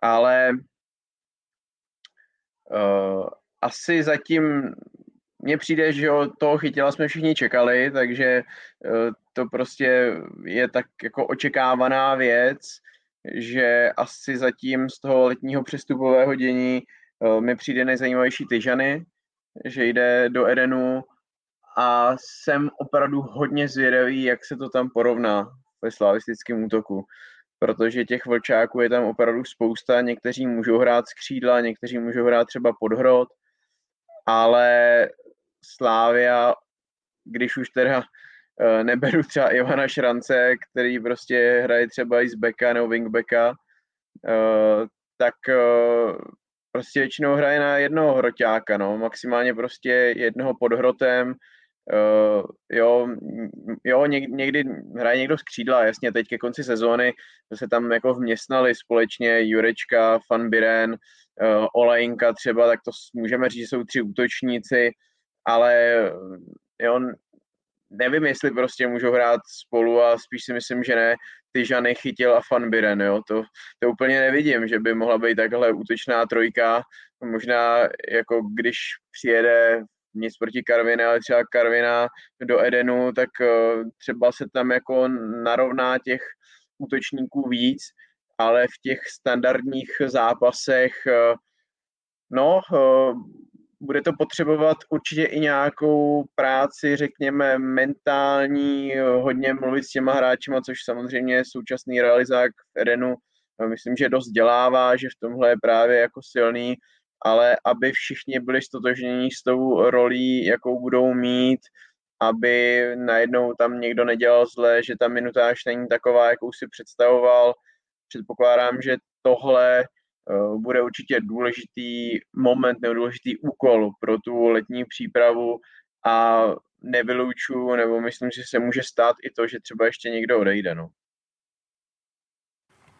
Mně se líbí obecně, jaké posily dělá Baník po letech, když jsme tady dost kritizovali už za ten výběr a scouting, tak mně přijde teď, nebo já aspoň z toho mám pocit, že dělají um, zajímavé hráče. I ten tým, když jsem včera je viděl proti té Mijavě, neberu výsledek vůbec, nebo průběh, ale celkově na mě působí takovým zdravějším dojmem, než když... než jaký pocit jsem měl z těch minulých, a to je úplně jedno, jaký tam byl trenér. Jo, takže ať už to je Kubala, Rigo, Markovič, Madleňák, všechno kluci s nějakým přesahem do, do budoucna, což si myslím, že je cesta pro Baník, že dost už se spálili s hotovými v uvozovkách typy hráčů, se kterými samozřejmě se pojí taková nehladovost a uspokojenost, jo, klidně řeknu Romana Potočného, Šimona Faltu a další kluky, kteří si v Ostravě vylámali zuby, a než jako projekty typu Pepe Mena a tak dále, tak mě stokrát dává smysl tady toho, co jsem teď zmínil, plus klidně se vytáhnout z Varnsdorfu toho tanka. Já jsem rád, že se konečně kluby dívají do druhé ligy, to ten jí, ten jí úplně přesahoval, ať už rychlostně, má fakt jako extrémní dynamiku, takže do určitých typů zápasů zase má Pavel Hapal úplně jinou zbraň, protože co si budeme povídat, Baník byl čitelný. To věděli jsme všichni, že na hrotu bude Almáši nebo Tyžany, a že to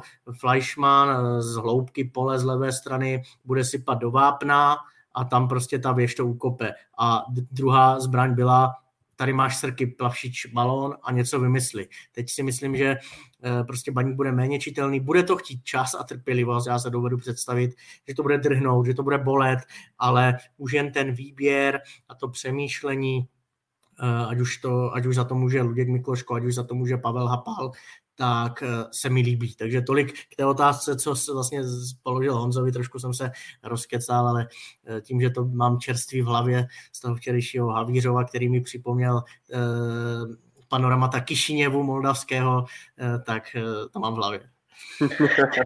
Mě jenom zaujalo, že šel do Baníku Kubala, že popravdě jsem čekal, že bude mít namířeno ve vší úctě k Baníku, že bude mít namířeno výš než do skupiny o záchranu. Když se podívám na tu konečnou tabulku minulé sezóny, samozřejmě neočekávám, že by Baník se měl takhle umístit i v té následující sezóně. No, on, Slavie kolem něho kroužila, to taky není tajemství, on je to takový tu, kuchtovský typ, jak já říkám, je mu dost jako podobný, až ho budete sledovat, všimněte si, že fakt je tam ta spojitost, ale asi si prostě vyhodnotila, že chytila ty ženy ho potřebujou víc a faktor... faktor původu. Filip Kubala pochází z Třinecka, v mládeži Baníku už asi před jedenácti dvanácti lety působil, takže ho to tam táhlo a Baník, Baník ho potřeboval, mě to, jako, takže mi to dává smysl. Chápu i tebe, Honzo, ale on tam může být za rok.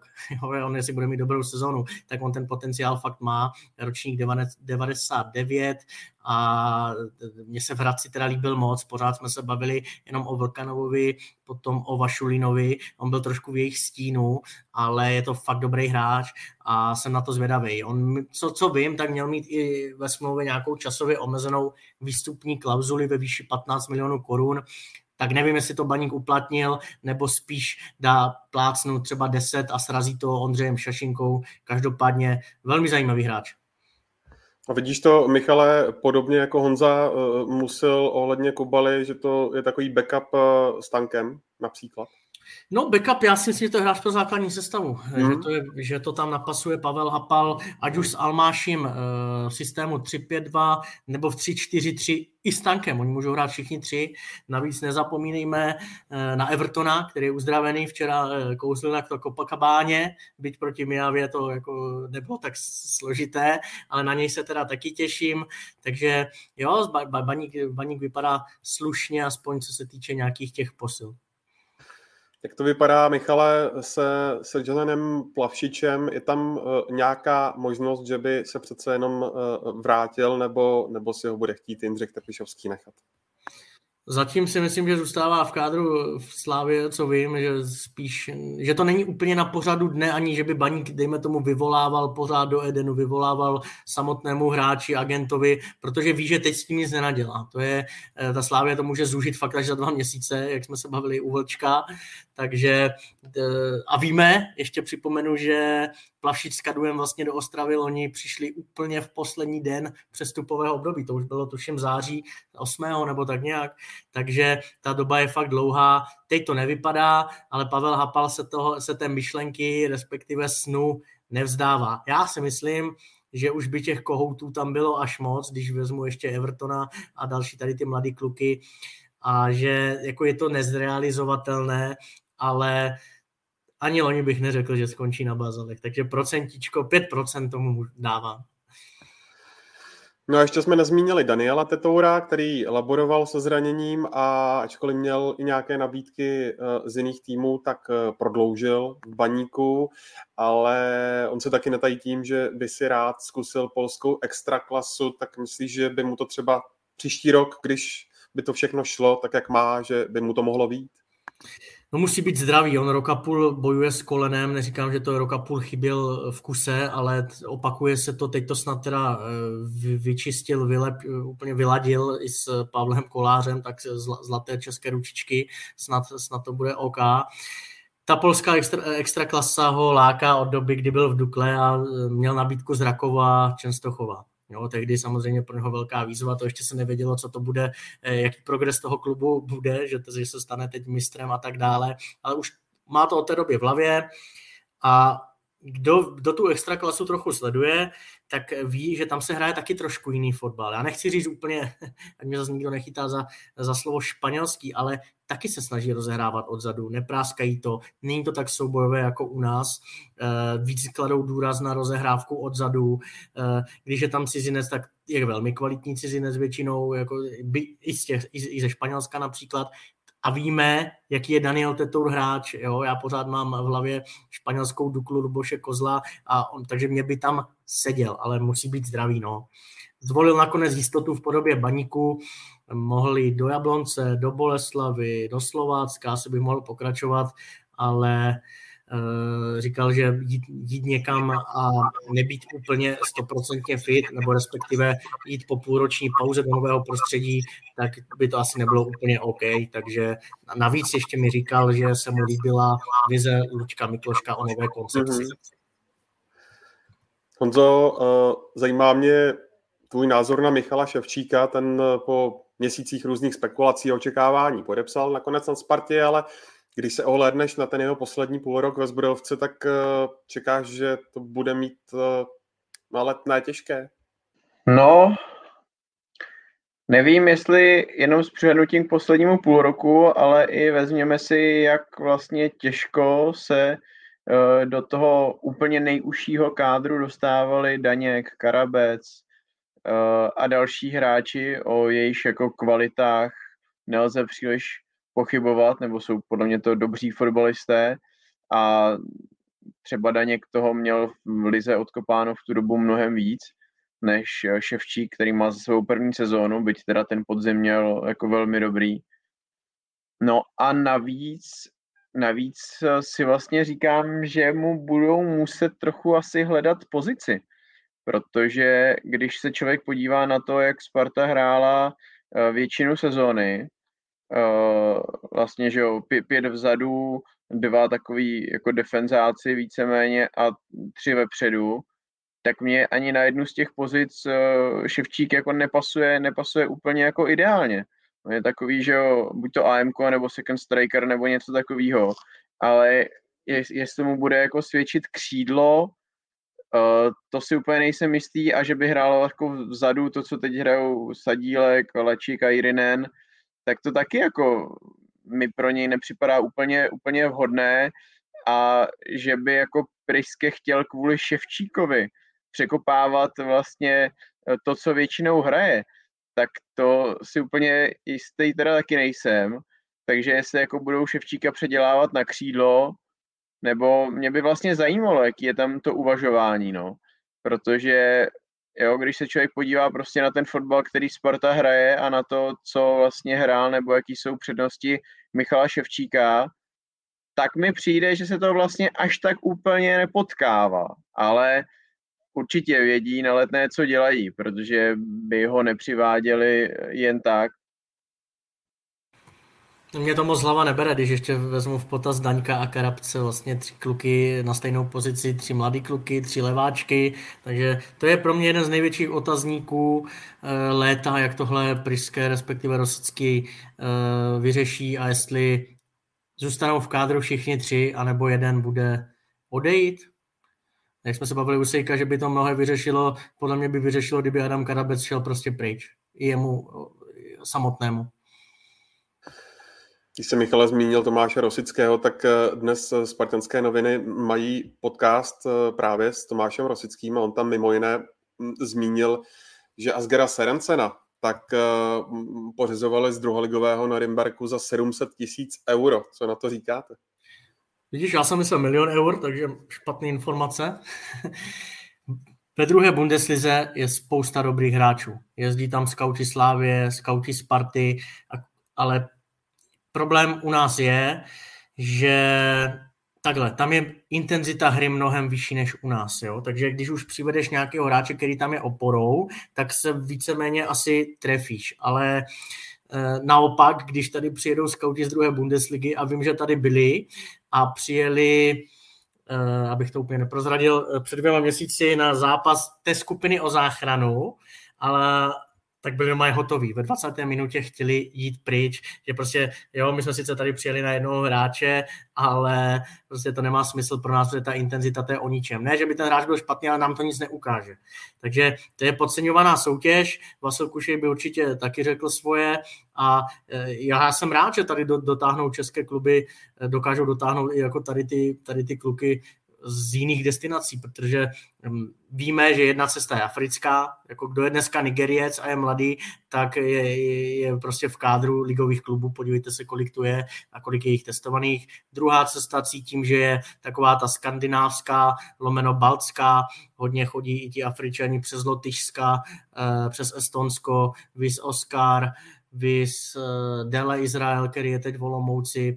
O Skandinávcích pro Slávy, to je jiná kategorie samozřejmě, kvalit, kvalitativní i finanční, ale já jsem jenom rád, že, prostě, že, že, že ukázal Tomáš Rosický dobré oko, že, že Asger Sørensen tu soutěž osvěžil, byť je to, pro, je, je to takový nenápadný stoper, tak pro ně klíčový hráč, a za sedm set tisíc euro, tak to je možná za posledních pět let úplně nejlepší kauf v poměrce na výkon. Pak jako jak jsi říkal na začátku, co na to říkáme, tak skvěle investovaný peníze. Poslední věc, Mladá Boleslav, tam to taky umí ty přestupy, vždycky s něčím překvapí, teď v útoku, pokud tedy zůstane, tak Kušej, možná Pulkrát a ještě do toho Jusuf Hilal, myslíte, že by to mohlo fungovat? Honzo, začneš? Nebo... Pro mě Mladá Boleslav je dlouhodobě tým, o kterém vlastně nevím, co si mám pořádně myslet. Je to klub, který má uh, majitele, jakého by si přáli, myslím, ve většině uh, ligových týmů. Umí přivádět hráče, i třeba je to díky té poloze města, protože je to uh, úplně v klidu na dojezd z Prahy. Takže pro některé hráče, zvlášť když mají třeba rodiny, tak jak od, teď nevím, jestli kdo to říkal, Bohumil Páník, demarkační linie, uh, jo, že prostě na východ se jim nechce, tak ta Mladá Boleslav i díky tomu dokáže nalákat kolikrát prostě zajímavé fotbalisty. No, druhá věc je ta, že lidi vůbec tam o ten fotbal nemají zájem. Já mám vlastně dojem, jo, se vší úctou vůči panu Dufkovi a i vůči těm lidem, kteří pracují v tom klubu. Kdyby vlastně Mladá Boleslav nebyla v lize, tak málo komu tam jako chybí. Jo. Chybí tam možná právě těmhle těm hráčům, kteří mají poblíž Prahy další klub, kde se dá hrát liga na velmi dobré úrovni. Ale jo, je to i fajn pro fanoušky pražských jezd, že to je jako klub blízko na výjezd, ale na druhou stranu zase, jak se tam k těm fanouškům hostů chovají, že jo, to je další věc. No, takže já jako k Mladé Boleslavi dlouhodobě mám takový jako hodně rozpačitý vztah, řekněme. A jako je pravda, že umí, umí udělat zajímavé hráče, jak to pak klape na trávníku, to kolikrát je druhá věc. Ono se, ono se kolikrát stejně jako ve finále ukáže, že nejlepší je Marek Matějovský. On jako až mu bude padesát, tak stejně bude hrát Marek Matějovský, protože prostě bude lepší než ti, kteří se tam objeví jiní. No. A jo, jsou to zajímaví hráči, kteří tam přicházejí a může to klapat, nemusí to klapat. Jo. Zrovna Mladá Boleslav je klub, u kterého se mi to fakt blbě trefuje a předpovídám. Oni, mně, mně vždycky přijde, že, že, že je to u nich jak ve vlnách, že chvilku si říkám, tyjo, konečně tady něco nastavili, když tam byl Jiří Plíšek, přiváděli mladý hráče, tak se mi to líbilo. Pak Jiří Plíšek jde pryč, najednou je tam uh, pan Trunda, pan Mysliveček a teď zase člověk vidí loni nebo předloni návrat Škoda, Suchý, Skalák, tak to mě zase jako úplně koncepční nepřijde. Teď zase samozřejmě Škoda pryč, řeší se jestli i Suchý pryč možná a tak dále. Chtělo by to ukotvit, protože z důvodu, které Honza zmínil, je tam velký potenciál. Já bych zmínil ještě důvod Škoda Auto. Toho taky hodně klubů závidí Mladé Boleslavi, tohohle sponzora.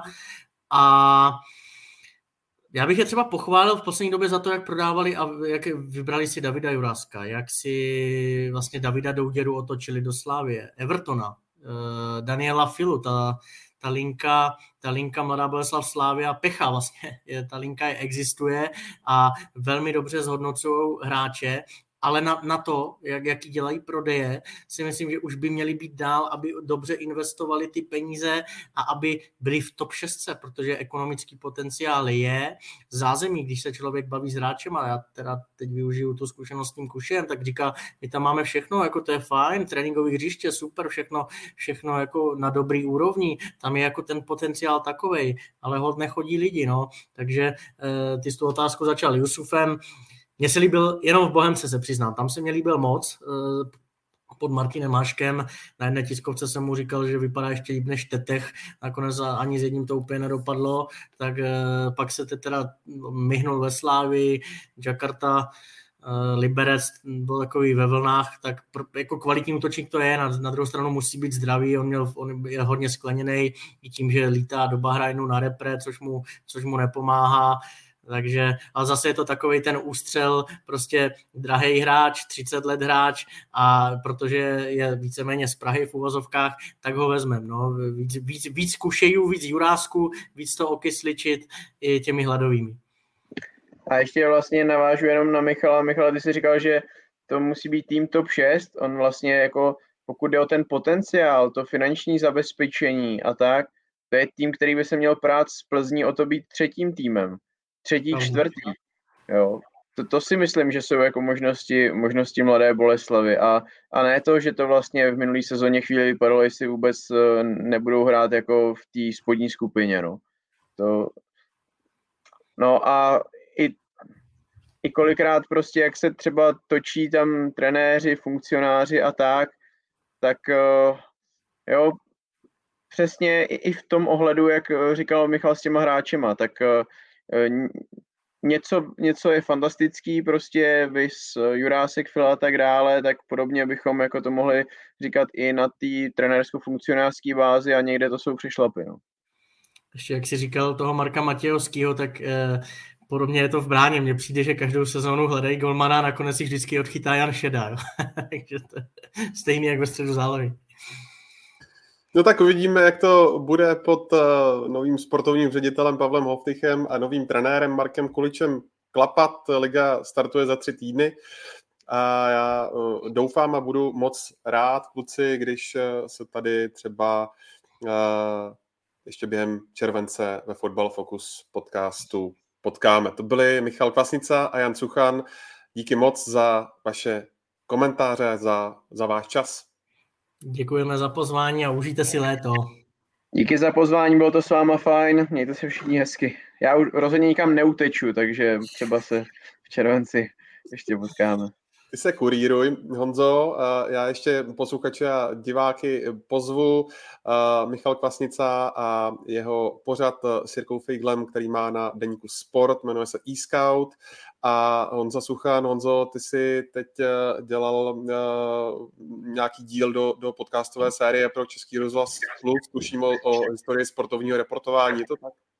Uh, jo, děkuju, děkuju za ten prostor. Teda uh, Český rozhlas slavil v květnu sto let a my jsme, nebo já nebyl jsem jako autorem toho konceptu nebo tak, ale uh, lidi v rádiu se rozhodli prostě k několika oblastem, ať už historickým, anebo takhle tematickým, udělat prostě zhruba dvacetiminutové podcastové díly.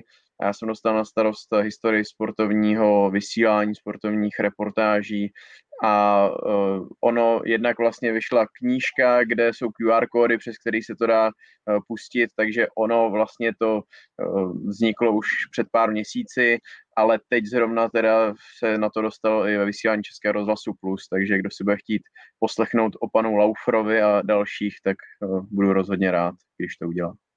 Tak jo, uh... nezapomeňte fotbal fokus tečka cé zet, všechny díly samozřejmě v podcastových aplikacích a já se na vás budu s dalšími hosty těšit někdy během července a do té doby se mějte moc fajn a užívejte si krásného počasí.